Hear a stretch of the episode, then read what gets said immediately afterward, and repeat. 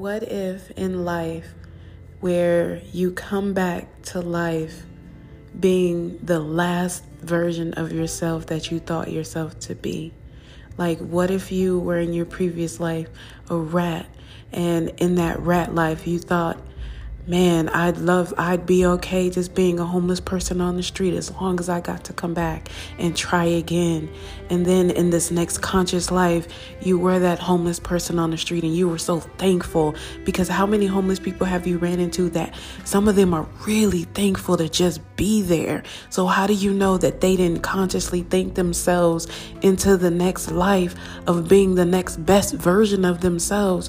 Because you're only the best version of yourself at that very moment. There was nothing before you other than you. You are paving that way of being the very person that you are today. So there is no way to get it wrong. You're only ever evolving.